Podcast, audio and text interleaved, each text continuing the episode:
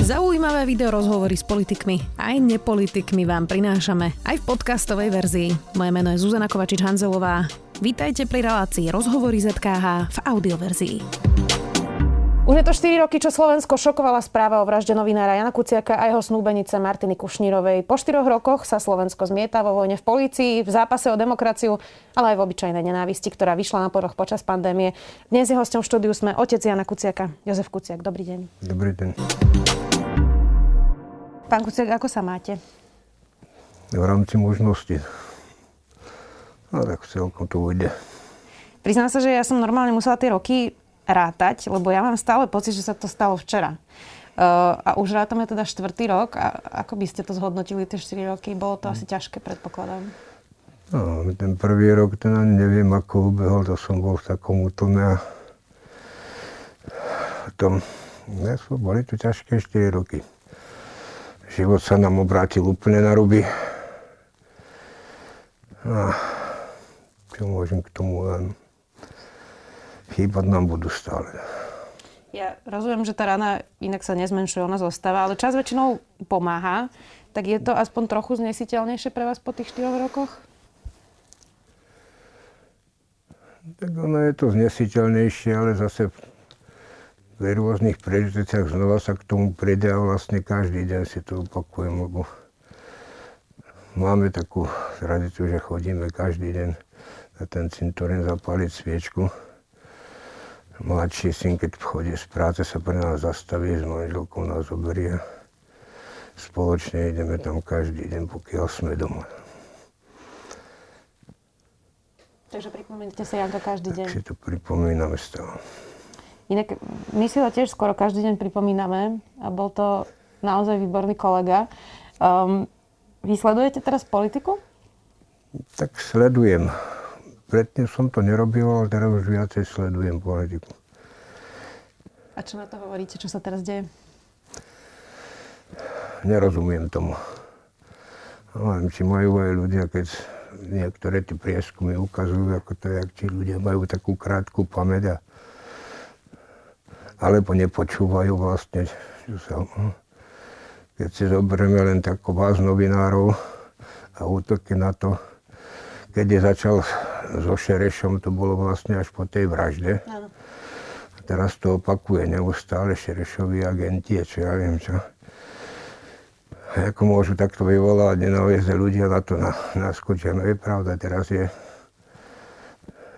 je to smutné, že prišla tá inflácia. Zdražovanie. Niektorí stratili prácu, niektorí prišli o biznis a tak. Hodne ľudí je nahnevaných, ale vybijajú si asi tú zlosť na neprávnom mieste. Bo, neviem, si stačí, keď sa trošku pozrú do tej nedávnej minulosti.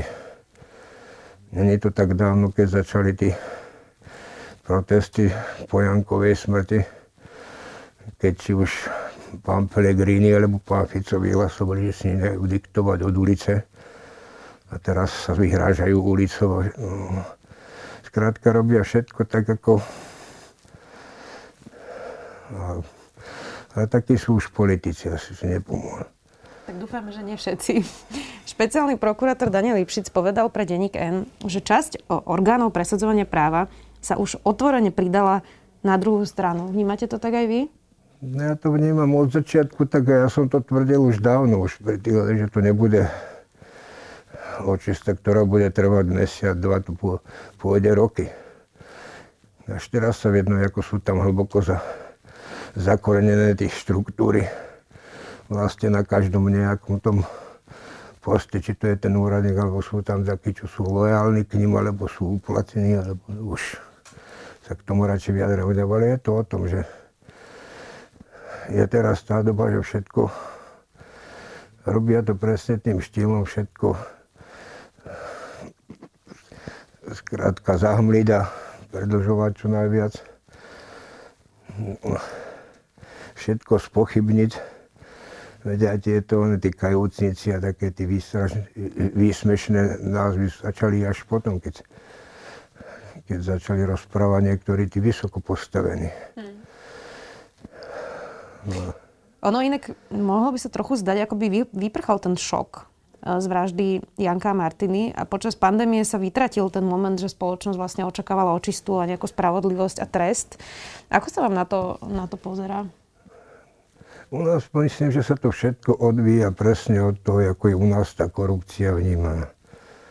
Ako by to nikomu nič nevadilo. Sú na to ľudia zvyknutí, ja to vedem aj ze svojho okolia, aj keď som bol ešte predtým, čo som mala ešte s mojou mamkou takého, lebo to už bolo tak aj tí starší ľudia, aj niektorí teraz sú zvyknutí na to, že keď niekam niečo chcú vybavovať, tak idú priamo s obálkou. A keď ju ten dotyčný nezobere, tak sú urazení a tvrdia buď to lekár, že ich nebude dobre liečiť, alebo ten právnik, že im nechce pomôcť, keď tú obálku nezoberia. Tak je ako si ten náš národ nastavený. Neviem, odkedy to prišlo a prečo to tak je, ale taký pocit z toho mám ja. Že sme zvyknutí na korupciu vlastne. No, sme na to nie zvyknutí. Nie sme na to veľmi citliví. dvadsiateho ôsmeho februára sa začne opäť pojednávanie s Marianom Kočnerom v prípade vraždy Jana a Martiny. Spojilo sa to teraz s prípravami vražd Daniela Lipšica, Petra Šufliarského a Maroša Žilinku. Veríte v spravodlivosť? Ešte stále verím.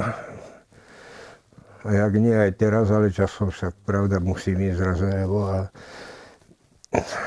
či sa toho dožijem, to neviem. No len to má aj svoju logiku, keď si to zoberieme, že napríklad tí vykonávatelia vraždy sú už právoplatne odsúdení a keďže títo objednávateľi objednávali toho viac, tak to má nejakú logiku s tým, že sa to spojí. Len ja mám obavy, že miesto toho, aby to skrátilo, aspoň pre nás tých vynesenie už právoplatného rozsudku sa to ešte predĺží, lebo tých pojednávaní bude asi hodne. Hmm. Je to, predpokladám, pre vás ťažké asi opäť prechádzať tými procesmi, že? Nie, už teraz je to úplne jasné, že sa všetkých nebudem zúčastňovať. Jak to, tak to myslím, že by sme mali dopredu vedieť, čo sa bude to pojednávanie týkať. Pokiaľ bude len to čítanie tých starých výpovedí, tak podľa mňa by sme tam boli úplne zbytočne. Je to aj pre mňa dôchodcu už dosť finančne náročné, aj časovo, tak uvidíme, ako sa to bude dať zmanažovať. Už by ste to chceli mať radšej za sebou? Určite by som to chcel mať za sebou.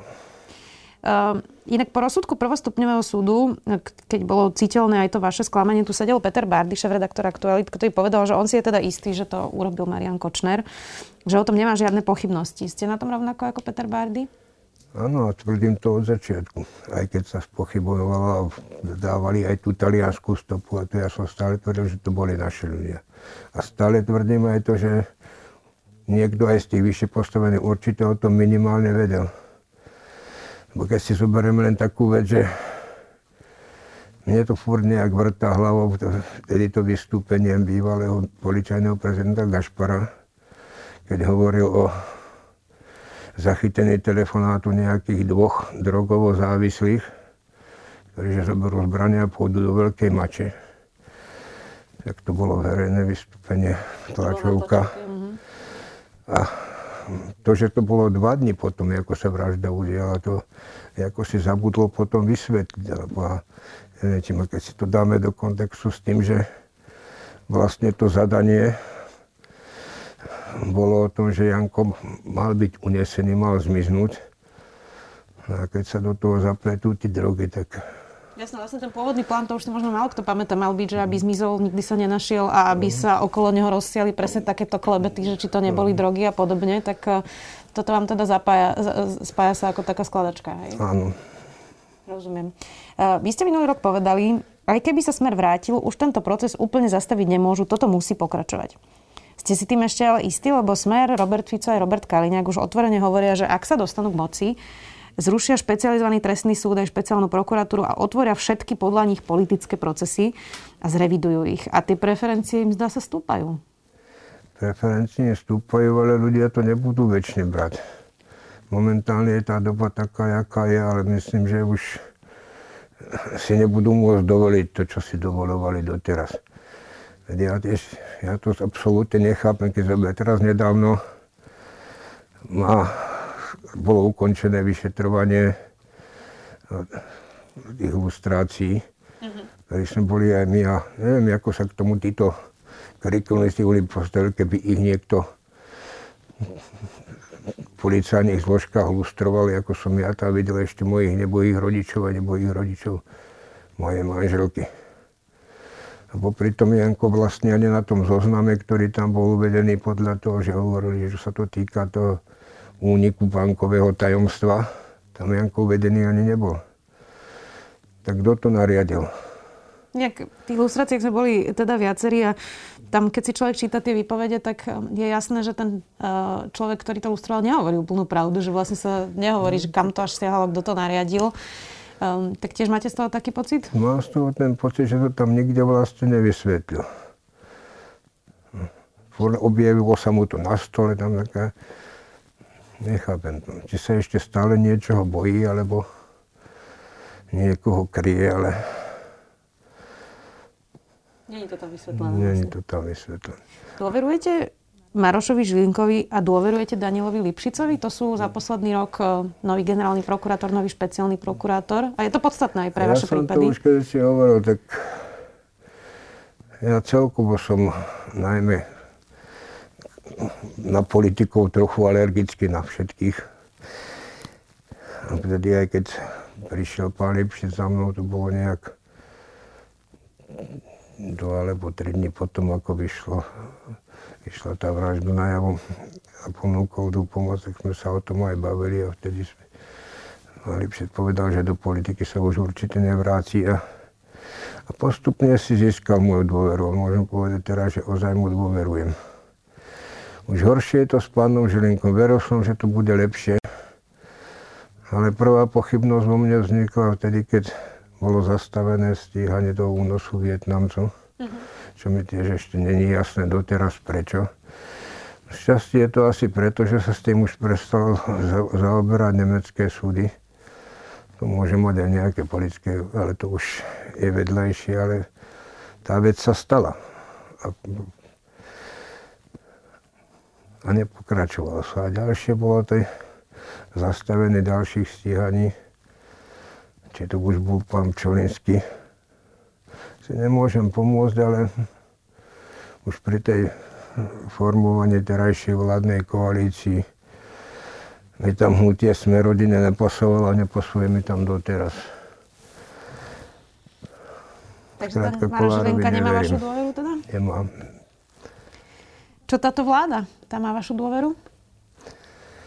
Tak robí chyby, ale každý robí chyby, to sa vlastne učia.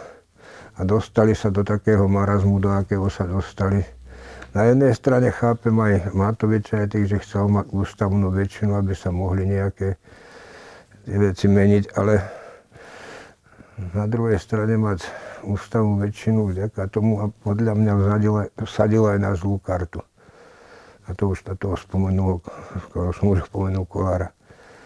No a ďalšia vec, ktorá mi strašne vadí, je to, čomu som ja aspoň osobne najviac, najviac veril, že to pomôže tá nová súdna mapa.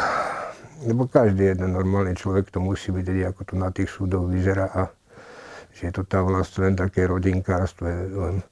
A pokiaľ sa tieto putá nepopretrhajú a nezačne sa nejakú konštrukciu, tak sa na tých súdoch toho moc nezmení. Je možné, že tá súdna mapa neprejde, to teraz tak vyzerá. No práve tak, to, z toho mám tu najväčšiu obavu.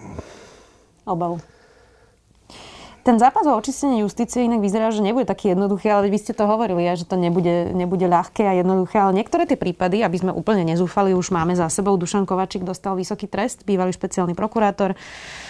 Marian Kočner aj Pavol Rusko dostali veľmi vysoké tresty za falšovanie zmeniek televízie Markíza. Očistec ide na súd, uvidíme, čo Marian Kotleba, to bude o pár týždňov, uvidíme, čo Monika Jankovská a súdcovia. Tak predsa len, hoci je to ťažká cesta, asi sa nedá povedať, že neúspešná, nie? Tak sú tam, ja som to už hovoril aj predtým, vlastne aj tých objednávateľia sú už obidvaja právoplatne odsúdení. Neviem teda, či už prebehol najvyšší súd aj za Žužovou, alebo nie, ale myslím, že je to už tiež schválené, tak nie sú, takže aspoň v tom je nejaká spravodlivosť. Sice neboli odsúdení za vraždu nášho zatiaľ, ale boli odsúdení. No ale zase tu je, furt je tu stále tá jedna tá istá vec, že to stále spochybňovanie. Spochybňuje sa úplne všetko. Vyvoláva sa tu nenávisť, keď si to zoberieme teraz aj s tým, a zase sa musím vrátiť k tým vyhláseniam predtým, není to tak dávno, že práve Fico aj spolegyne hlasovali, že najväčšie právo demokracie je tajné hlasovanie. A teraz si tu dávať na Facebook mená ľudí, ktorí za čo hlasovali. Tak ako to môže uniesť tú demokraciu? A ja mám teraz taký pocit, že pri tom, čo sa teraz stalo veľmi okolo tej zmluvy z ú es á, okay, je veľká hysteria, keď si to zoberieme, tak by to začína pripomínať už aj tie tridsiate roky v Nemecku. Keď vtedy nebol Facebook, tak označovali žltou hviezdou. Teraz dávajú mená na Facebook, ale sú to podľa mňa ten istý typ ľudí. Princíp podobný.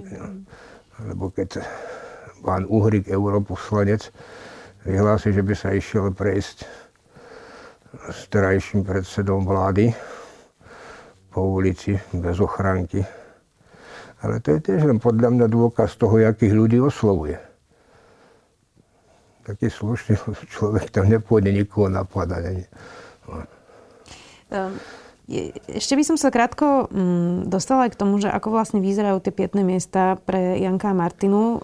Teraz k štvrtému výročiu má byť už pamätník na námestí es en pé v Bratislave. Vyzerá to inak veľmi pekne a dôstojne. Videla som teraz zábery. Tak už to bude asi také krajšie ako tá provizorná fotka, čo tam bola štyri roky, nie? Ja zase nie som zastanca nejakých pamätníkov, ale len to ma tiež celkom oslavuje to. Je to dobre spravené, nie je to žiadny monument, žiadne busty, ani nič takého. Je to také vkusné. A skôr by to bolo tým, že pripomenutie, že sa musia ľudia zastaviť a zamyslieť trošku. No a teraz sa plánuje, že čo bude vlastne na mieste domu Jana a Martiny. E, videla som, že teraz sa vypisuje architektonická súťaž. Vy ste hovorili, že to chcete zbúrať, že zostane tá zimná kuchynka a bude tam teda namiesto toho čo? No, to zatiaľ ešte nikto nevie. Mhm. To je práve to, že sa nechceli tam dávať nejaké podmienky, aby mohli voľnú ruku všetci tieto. Alebo sú tam zainteresovaní krajinní architekti, sú tam architekti ako takí, sú tam výtvarníci. Takže ako to kto pojme, chce, chce sa to brať ako celok. Jediná vec, ktorú ja vyžadujem, no chcem, aby tam tá zeleň bola, bolo to skôr také odpočinkové miesto. Nejaký park vlastne. Také, nejaký... ako niečo takého štýlu. Budete mať posledné slovo pri tom, že čo tam teda bude? Bude tam komisia, no uvidíme, ako sa to bude. Ale ešte stále je tam tá možnosť, že môžem mať posledné slovo. Poviete, že čo si tam vlastne predstavíte? Patrí nám, nelen dáme to prenájmu. Um, priznám sa, že často myslím na, na Janka. Martinu som nepoznala osobne, ale teda Janka áno. Um, a ja si teda na neho spomínam ako na extrémne láskavého človeka a ako na človeka, ktorý veľmi netypicky medzi novinármi stále chcel, aby sme spolupracovali. My máme takú rivalitu medzi sebou, ale on uh, veľmi tlačil na to, aby sme neboli rivalmi, ale aby sme mali nejaké spoločné témy a spoločné, spoločné ciele. Tak toto je na to, na čo si ja spomínam. Um, vy si spomínate na čo najviac? Tak... Bol to môj prvorodený syn a bol to typ, ktorý nikdy nič neodmietol. Požiadali ho čokoľvek, pokiaľ vedel, tak bol ochotný pomôcť alebo urobiť to, čo sa od neho vyžadovalo. A s tým, ako ste hovorili, že sme... to bol jeho veľký sen, že prestať. Je síce pravda, každý Každý to vie aj o tom, že vlastne predávanie, predáva titulka a kto je prvý, ten berie. Ale aspoň v takýchto témach, ako, ako je tá investigatíva, tam, tam by podľa mňa tá spolupráca veľmi pomohla.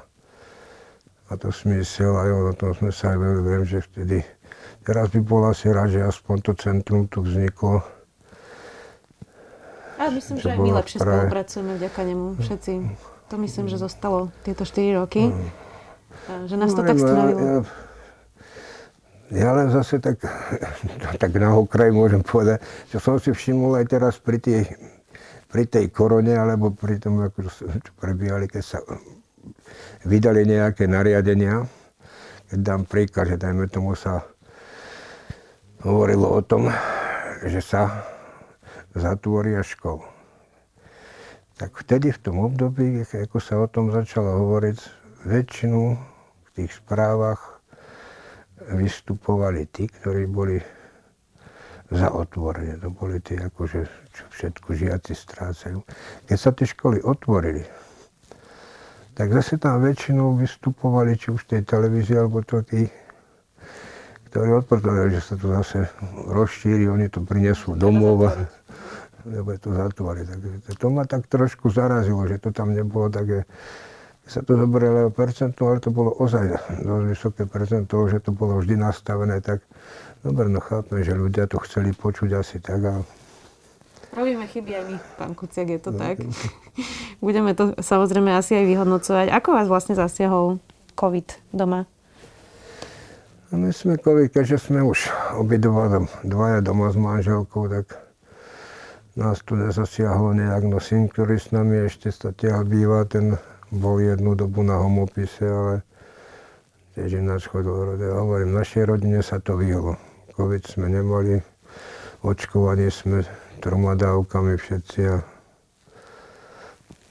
takže zatiaľ, zatiaľ v pohode. Zatiaľ v zdraví. Čo by ste chceli, aby bol odkaz Jana a Martiny pre Slovensko, ktorý by mal, mal vydržať a na ktorý by sme nemali zabudnúť, lebo trochu za tie štyri roky už ľudia, presne ako ste hovorili, strácajú pamäť. Tak čo by ste chceli, aby bol ten odkaz? To je, to je práve to. Ja, mne zostali tak odtávalo jeho dve slova, ktoré najčastejšie používala, tak to bežne aj doma, keď sme sa bavili. Neďakuj, pamätaj. A to som chcel, aby bolo aj na tom. Niekoho to boli ozaj s ním asi najčastejšie slova používané. A to by mohol byť taký ten jeho odkaz. Ja by sa pamätal na všetko, čo sa stalo, aby ľudia nezabúdali. Aby sme sa z toho poučili. Aby z toho bolo poučenie, to je to hlavné. Pán Kuciak, ďakujem vám veľmi pekne, že si našli čas. Viem, že to nie je pre vás jednoduché a že tých rozhovorov robíte aj veľa. Musí to byť ťažké. Veľmi si to vážim. Otec Jana, Jana Kuciaka a Jozef Kuciak, ďakujem, že ste prišli. Ďakujem moja. Počúvali ste podcastovú verziu relácie Rozhovory zet ká há. Už tradične nás nájdete na streamovacích službách, vo vašich domácich asistentoch, na Sme bodka es ká, v sekcii Sme video a samozrejme aj na našom YouTubeovom kanáli Denníka Sme. Ďakujeme. Volám sa Barbora Mareková a v Denníku Sme pre vás robím podcast Ľudskosť o tom, ako na naše mentálne zdravie vplýva rodina a spoločnosť. S odborníkmi a odborníčkami rozoberám, ako sa v rodinách dedí trauma a ako sa dá v dospelosti uzdraviť. Ale rozprávam sa aj s ľuďmi, ktorí vyskúšali terapiu a zaujíma ma aj celospoločenský pohľad, ako sa menia slovenské rodiny alebo ako sa v našej spoločnosti cítia Rómky, Rómovia či ľudia, čo sú kvír. Poďte sa učiť spolu so mnou, ako lepšie rozumieť sebe, ale aj ľuďom okolo nás. Podcast Ľudskosť vychádza každý štvrtok vo všetkých podcastových aplikáciách.